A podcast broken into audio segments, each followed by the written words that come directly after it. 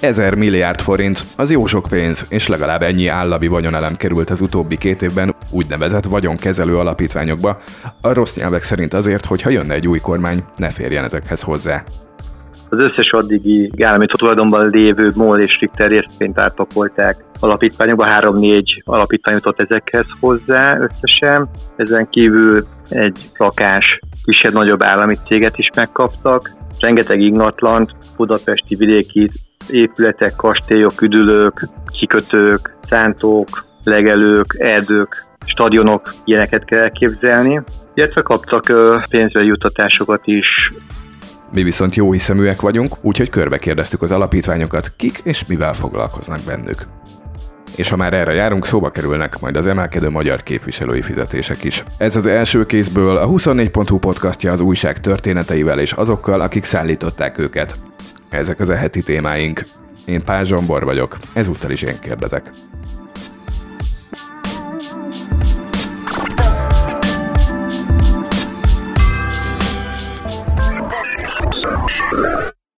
Itt van velünk a vonalban Kozák Dániel, a huszonnégy pont hu közéletrovatának újságírója, aki ezt a bizonyos vagyonkezelő alapítványokról szóló cikket is írta. Hello, Dani! Sziasztok! Sziasztok! Na, mik ezek az alapítványok úgy általában? Mikor hozták létre őket, és mit mondtak, hogy miért kell őket létrehozni? Ezeket az elmúlt egy-két évben hozták létre, vagy legalábbis a mögöttük álló jogi struktúrát. Azt egész pontosan tavaly tavasszal egy törvénnyel, ami a közfeladatot ellátó közérdekű vagyonkezelő alapítványokról szóló törvény nevet viseli, és harmincegy néhány alapítvány van benne ebbe a körben. Ezek egy része az, az egyetemi modellváltás nyomán hozták létre, amelynek során majdnem minden felsőoktatási intézmény belekerült.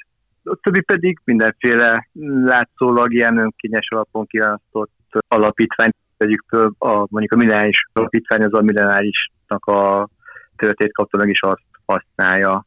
És, és akkor lehet lesorolni, hogy még mit, mit vannak. Mi volt az akkori kommunikáció? Mert ugye a, a gonosz ellenzéki vagy kormánykritikus narratíva az az volna, hogy minthogy ezek kikerülnek a direkt állami tulajdonlás alól, és belekerülnek egy alapítványba, aminek a, az univerzum végéig is még két napig kinevezett kuratóriuma és kuratóriumi elnöke van. Ezáltal ezek az egykori állami vagyontárgyak nem lesznek egy esetleges kormányváltás után a kormányra kerülő ellenzék által kontrollálhatók, de ennél biztos valami sokkal magasztosabb hangzott el akkoriban. Hát az egyetemi modellváltásnál ugye az volt a magyarázat, hogy teljesen képesebb lesz a felsőoktatás, közelkózhat a nemzetközi élvonalhoz. A többire nem tudnék ilyen magyarázatot adni, ami ehhez passzolna. Milyen vagyonelemeket pakoltak ezekbe az alapítványokba? A cikkel az ezer milliárdos állami vagyonról beszél, csak Richter meg MOL részvényekből azért ez nem jön össze. Ezer milliárd az egy óvatos becslés. Ugye azt tudjuk, hogy vannak olyan alapítványok, amelyek csak néhány milliárd forintot kaptak meg állami vagyonban, de van olyan alapítvány, amit több mint ötszáz milliárdos forint kapott. Ugye ahhoz, hogy tudjuk számolni az összeget, ahhoz szükségük lenne. Az összes alapító fiatal, néhányat ugye másikről beszélezünk, vagy volt, aki esetleg maga is közé tette. Tehát az biztos, hogy ezer milliárd fölött van, csak az a kérdés, hogy mennyivel. Milyen típusú dolgokról van szó? Szóval a részvényeket elspoilereztem én, meg fölbukkantam. Igen, az ötszében ingatlanok. Meg. Az összes addigi állami tulajdonban lévő MOL és Richter részvényt átpakolták alapítványokba, három-négy alapítvány jutott ezekhez hozzá összesen. Ezen kívül egy rakás kisebb-nagyobb állami céget is megkaptak. Rengeteg ingatlant, budapesti vidéki épületek, kastélyok, üdülők, kikötők, szántók, legelők, erdők, stadionok, ilyeneket kell elképzelni. Illetve kaptak pénzbeli juttatásokat is. Most még az alapítványoknak a deklarált tevékenységébe bele se fogjunk, olyan, ahova például ingatlan vagyon került, vagy korábbi állami tulajdonú részvénycsomagok kerültek, ott ezek az alapítványok kommunikálnak-e bárhogy arról, hogy mint eszközkezelő vagy alapkezelő hogyan sáfárkodnak ők ezzel a vagyonnal? Az önöket ugye tavaly alapították, és ugye minden évben be kell számolniuk. Éves beszámot kell prezentálniuk, ez ugye még nem esedékes a többségüknél, tehát innen sem lehet adatokat nyerni. Ilyen honlapjuk nagyon soknak nincsen, ha van is, nagyon szegényes, minimális információkkal szolgálnak. Tehát igazából átláthatatlan, azt kell, hogy mondjam, hogy tudjuk, hogy miket kaptak, nem tudjuk, hogy hogyan hasznosítják és mire fordítják a korábbi állami javakat. Mit tudunk a céljaikról? Vagyont kezelnek ugyan, de hogy a, a beszélő elnevezések a nem egyetemeket üzemeltető alapítványoknál mindenféle közcélt vagy társadalmilag hasznos célt fogalmaznak meg, arról tudunk-e bármit, hogy a deklarált tevékenységünknek látjuk-e nyomát a világban? Hát ugye a célokat az deklarálták a, a jogszabályban is, meg a bírósági bejegyzésükben is, tehát azok ismertek, azok általában pármondatos lózungok, vagy ilyen jól hangzó tételmondatok, de hogy ez hogyan valósulnak meg, azt nem tudjuk. Ha jó viszonylag vagyunk, akkor ugye az idő majd eldönti, ugye még nagyon friss, ezért nem tudhatjuk. De mindjárt végigmegyünk rajtuk tételesen is, és akkor a hallgatók mélyebben is elmélyedhetnek ezekben a célokban, aztán levonhatnak belőle következtetéseket. Hogyan kezdtük el megkeresni őket? Megnéztük a bírósági bejegyzésükben, hogy ugye egy, egy fix pont van minden gazdasági szervezetnél, ez ugye a székhely, még ha nincs se honlapjuk, se e-mail címük, ez kötelező elem. De azért ugye reméltük, hogy ennél többet megtudhatunk róluk. Először az interneten kezdtük a kutatást. A harmincegy-néhányból tíz olyan alapítvány volt, aminek nem volt igazán nyoma az interneten, tehát még elektronikus levélcímük sem volt, amelyen a megkereshettük őket, a, így nem volt más választás. Fölkerekedtünk, és akkor megnéztük, hogy mi újság ott a székhelyükön. Érdekes dolgokra bukkantunk. Volt két olyan alapítvány, ahol nem is tudtak róluk a megadott címen. Ez a Szijjártó Péter külügyminiszter által alapított közép-európai oktatási alapítvány, illetve közép-európai épített örökség alapítvány. El is küldtük a ajánlott tételvényes levéllel a kérdéseinket, de visszajött, hogy nem kereste. Teljes homály, hogy hol vannak, mit csinálnak. Azt tudjuk, hogy a, mind a két alapítványt a helyettese vezeti Magyar Levente államtitkár. És volt még egy ilyen alapítványa, ahol elmentünk, becsöngettünk, nem vette föl senki, írtunk levelet, visszajött, hogy nem keresték. Ez a Jövő Nemzedékek Földje alapítvány, amit azért Lázár János vezet, de viszont a cikkünk megjelenése után jelentkeztek, hogy elnézést kérnek, hibáztak, felújítás zajlik, és ezért nem találhattuk meg, ezért nem vették át a levelet, és de küldjük el a kérdéseket, és válaszolnak el.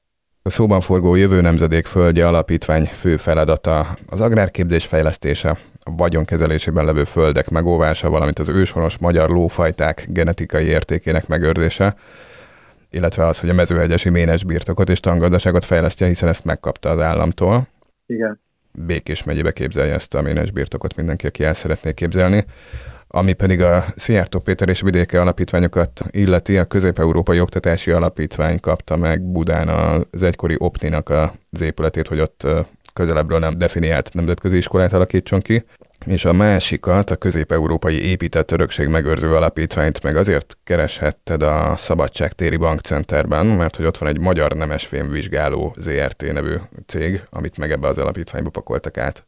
Hát meg oda volt bejegyezve a bankcenterbe, és ott volt ez a cég is ugyanaz az emeleten, és ezt kapta meg a, az az alapítvány, ennek többek között ennek a tulajdonjogát is. De akkor legalább a Lázár János féle alapítványról, meg a mezőhegyesi tangazdaságról talán egy következő cikkben megtudunk dolgokat. Menjünk tovább, jön a Debreceni, a Nyíregyházi Egyetemet és az Állatorvosi Egyetemet működtető alapítványok bizonyos szempontból hasonlóan viselkedtek felénk. Igen, ugye az egyetemeknek van honlapjuk, viszont az egyetemet fenntartó alapítványoknak semmi elérhetőség nem volt, így egyetemi e-mail címre küldtem, és onnan jött válasz.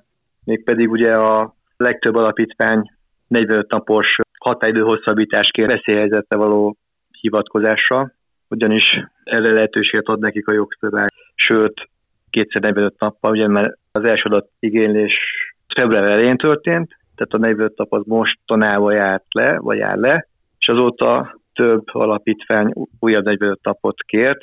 Azokra az egyszerű kérdésekre válaszolni, hogy mik a vezető tisztek viselőknek a juttatásai, illetve hogy elküldjék az alapítókiratokat. Minden esetre szurkolunk, hogy a következő negyvenöt nap az már elegendő legyen arra, hogy elméletileg már létező dokumentumokat elküldhessenek neked, illetve hmm. hogy a Debrecenben, Nyíregyházán és az Állatorvosi Egyetem környékén is változatlanul pusztító Covid-járvány egy kicsit alább hagyjon. Szép falat a Magyar Kultúráért Alapítvány is, hogyha Demeter Szilárd nevét is bedobjuk, akkor talán már ismerősebben csenghet a dolog. Ez az alapítvány tulajdonolja a Petőfi Kulturális Ügynökség és másfél tucatnyi fővárosi ingatlan mellett az óbudai Zicsi kastélyt, a hajógyári sziget teljes déli részét, ahol a az egykori Bizabicki féle diszkóbirodalom is működött, illetve a Bemrakparton az Andrássy palotát, valamint egy idén februári kormányhatározat szerint kapott még negyvennyolc milliárd forint állami támogatást, egy kis aprót, hogy valamit csörögjön is. Mm-hmm. Róluk mit lehet tudni? negyvenöt napot kértek, tehát érdemi választ még nem adtak. Ők is ugye a veszélyhelyzetre hivatkoztak. A legtöbb alapítvány nagyon viccesen meg is magyarázta, hogy a tömegesen megbetegedtek a munkatársa, és emiatt nem tudnak válaszolni.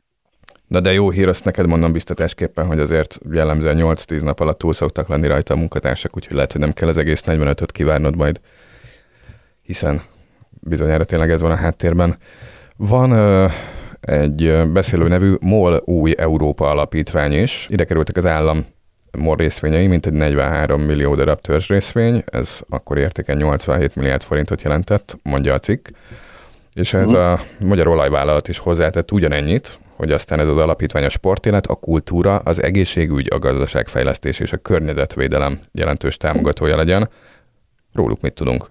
Ők sem voltak fönt a nyomozó munkák idején az interneten. Levél útján kerestük meg őket, válaszoltak, és korrekt elküldték az alapítókiratot, válaszoltak a ki mennyit keres, és utána megjelent a cikk, akkor írtak nekem, hogy van honlap, ahol még föltették azt is, hogy hány kuratóriumi ülést tartottak, négyet egyébként. És megnéztek ezeket az adatokat azóta? Csak hogy következtetni tudjunk, hogy a sportélet és a környezetvédelem közül most melyik irányba fognak elindulni? Négy szerződést kötöttek eddig, a honlap szerint. A környezetvédelem, meg a sport, meg a tehetséggondozás a fő csapásán, és ha olyan tüzetesen nem néztem meg, de eleget tesztek ezeknek a céloknak. Legalábbis a cikken belül van két uh, példamutatónak, vagy éltanulónak mondható alapítvány is. Az egyik a Magyar Agrár és Élettudományi Egyetemet fenntartó alapítvány, a másik a Matthias Corvinus Kollégium, azaz az em cé cé elit felsőoktatási mm. per káderképző intézmény. Itt kiket látunk a kuratóriumban? Hát az Agrártudományi Egyetemet fenntartó alapítványt az Csányi Sándor vezeti, és benne van még két miniszter is, vagy egy miniszter, egy volt miniszter, Lázár János, meg, meg Nagy István agrárminiszter is benne van. A Csányi és a Lázár az emlékezett kétezertízes évekbeli bífiúk után, egy, közösen vannak egy alapítvány kuratóriumában, ez szép. Igen, igen, hát kibékültek azóta, igen. Szögezzük le, hogy nem a színész Csányi Sándorról van szó. Nem, nem, az o té pé vezér, ő, ő, ne, ő nem veszi fel a tiszteletdíját, a Nagy István miniszter, meg Lázár János képviselőnektől veszi, aztán egy millió forintot vesznek fel onnan havonta. A Matthias Corvinus Kollégium az már régebben megalakult, kicsit ilyen kilóg a sorból a többi közül. Régi alapítványt alakítottak át ilyen vagyonkezelő alapítványba. Ugye két milliót adott az eredeti alapítvány alapítója, Tombor Balázs. Mármint Tombor András? A Tombor Balázs a Tombor András édesapja. Aha. És a Tombor András is benne volt az eredeti alapítványban, de a alapító okiratban a alapítóként a Tombor Balázs van megnevezve.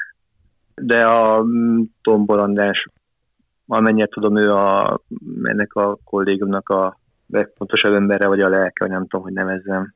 Habony Árpádnak a hitelezőjeként ismert, meg kormányközeli üzletember. Több mint ötszázegy milliárdot adott bele a magyar állam. MOL részvényben, Richter részvényekben, ingatlanokkal.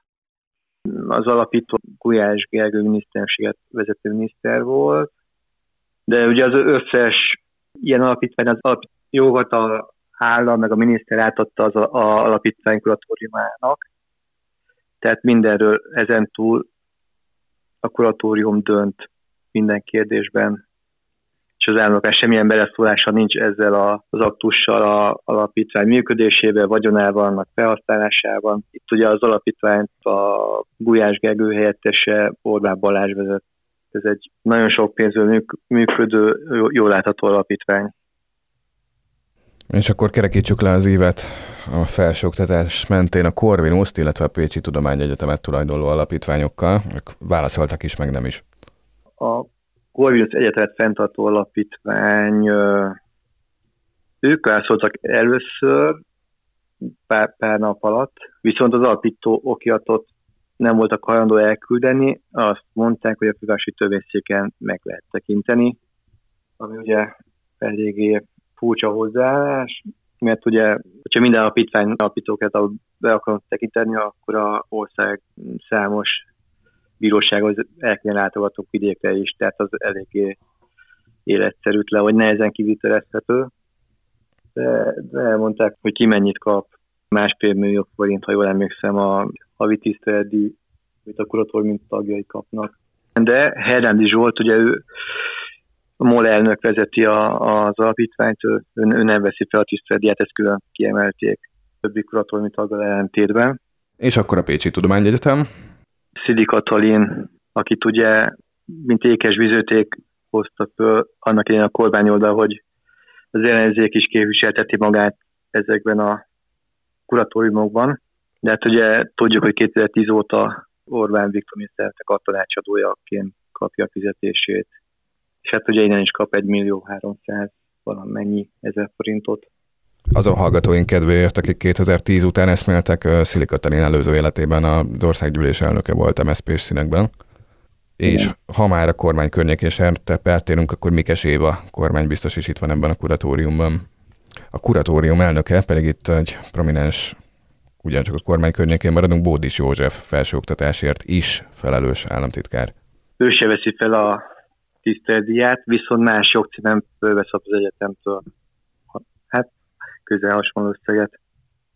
És hát ugye az, ami érdekesebb az egészben, többek között, hogy akit kineveztek kuratóriumi tagnak, kétharmados többséggel a parlament szavazta meg a kuratóriumi tagokat, azok lényegében örök értékben vannak oda betonozva, mert az összes alapító jót átadta az állam a kuratóriumoknak, tehát a további tagokról, ha valaki kiesik, akkor a kuratóriumok maguk határozhatnak.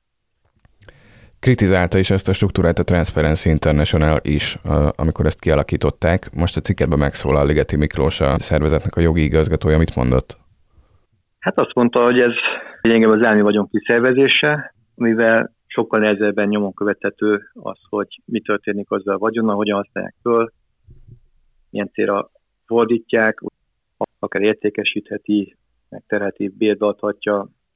Tehát egy nagyon tágtere van a minden alapítványnak, a kuratóriumának, hogy mire használja a átadott vagyont.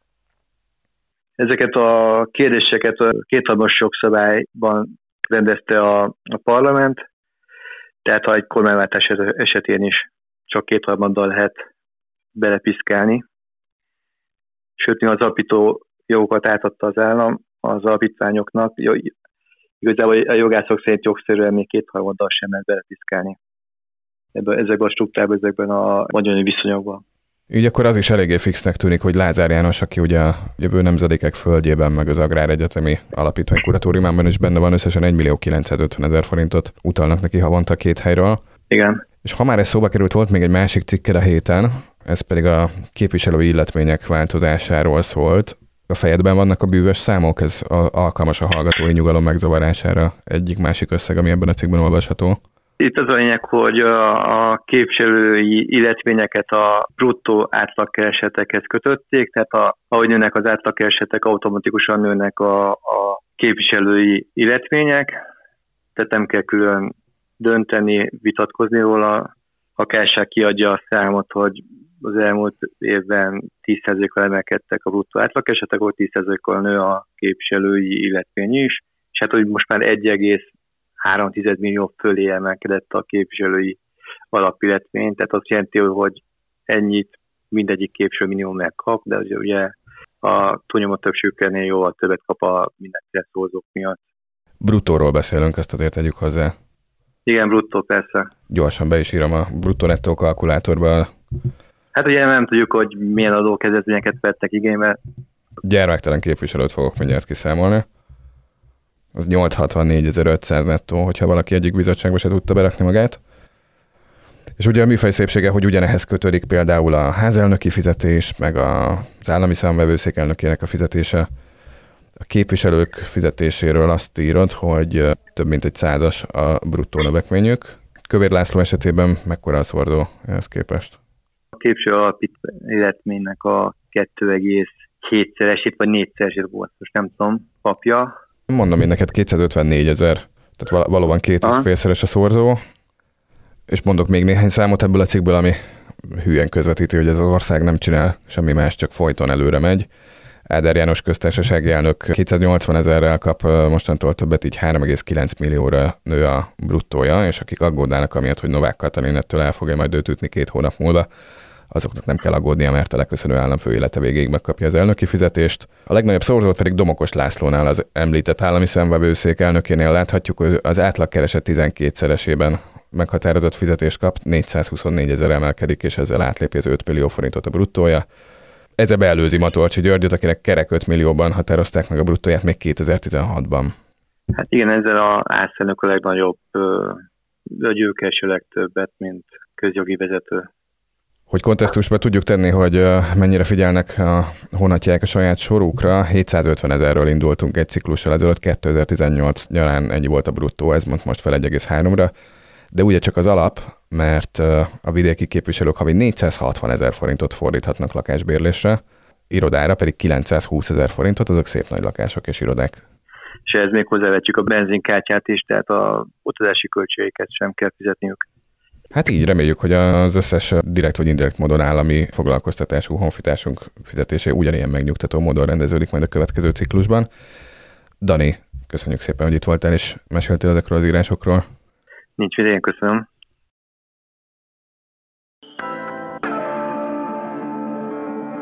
És köszönöm nektek is, kedves hallgatók! Tudtátok, hogy ez a podcast az egyetlen huszonnégy pont hú-s felület, ahol tegeződünk. Legközelebb a választás után foglak tudni tegezni titeket, de pénteken jön a partizánosokkal közös háromharmad plusz, élőben, vasárnap öttől pedig a világ, de legalábbis a választás végéig közös választási showműsorunk Gulyás Mártonnal, Krizsó Szilviával és Pásztori Dórával. Kövessétek velünk a vasárnapi fejleményeket, a huszonnégy pont hú nyitó oldalán az eredményeket, és ezt az élőadást is megtaláljátok.